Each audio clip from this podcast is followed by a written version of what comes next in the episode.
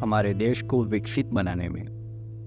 जितना पुरुषों का महत्व रहा है, उतना ही योगदान महिलाओं का भी। चाहे वो खेल कूद हो, रंगमंच बिज़नेस और भी बहुत सारे फ़ील्ड। इतिहास के पन्नों पर भी महिलाओं की गौरव गाथाएँ दर्जित है। पर आज भी ऐसी हज़ारों महिलाएँ हैं, जो आंतरिक दबाव में कुरीति रिवाजों में बंधित है। जो आज भी शारीरिक और मानसिक पीड़ा से गुजर रही है, जिसका सिर्फ़ एक ही कारण है, समाज और उसके रिवाज। मैं किसी समाज को टारगेट नहीं कर रहा। मैं सिर्फ़ इतना साफ़ कर रहा हूँ कि कुछ चीज़ों में हमें बदलाव चाहिए। महिलाएँ आगे बढ़े, उसका समाज में आदर सम्मान हो, उनको सिर्फ़ कुछ रीति रिवाज हो और कुछ प्रथाओं से आज़ादी हो। आज के इस पॉडकास्ट में आप शायद थोड़ा इमोशनल भी हो सकते हैं। आज की दास्तान भारत की नारियों के जो शायद उस तकलीफ़ से गुजर रही होगी।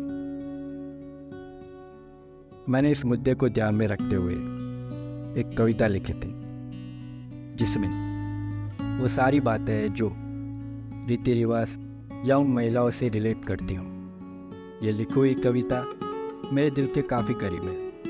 और मैंने देखा है उस महिला को, उस नारी को, जो लिखे उन शब्दों से गुजरी थी। हेलो दोस्तों, मेरा नाम है जिगर परियार और आप लोग सुन रहे हैं दास्तान। और उसका दूसरा भाग, हिंदुस्तान की नारी।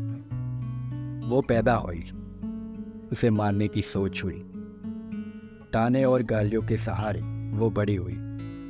सहती रही, रोती रही। वो आगे बढ़ती रही। कच्ची उम्र में ज़िंदगी की कड़वाहट को सहती गई बाल विवाह में फंसी छोटी उम्र में माँ बन गई घन संसार में उलझ। वो सास ससुर का प्यार पा सकी। ससुराल का अत्याचार, समाज का भार, वो उठाती गई वक्त के साथ कमज़ोर शरीर लाचार। अत्याचार ने किया उसे बीमार। आखिरी सांस वो गिनती रही। आखिरी ख्वाहिश पूरी ना हुई। वो संसार छोड़, पर लोग गए। दोस्तों, शायद आप अंदर से इमोशनल हुए होंगे, पर इस सच्ची कड़वाहट को आपको बताना मैंने ठीक समझा। फिर मिलेंगे एक नई दास्तान के साथ।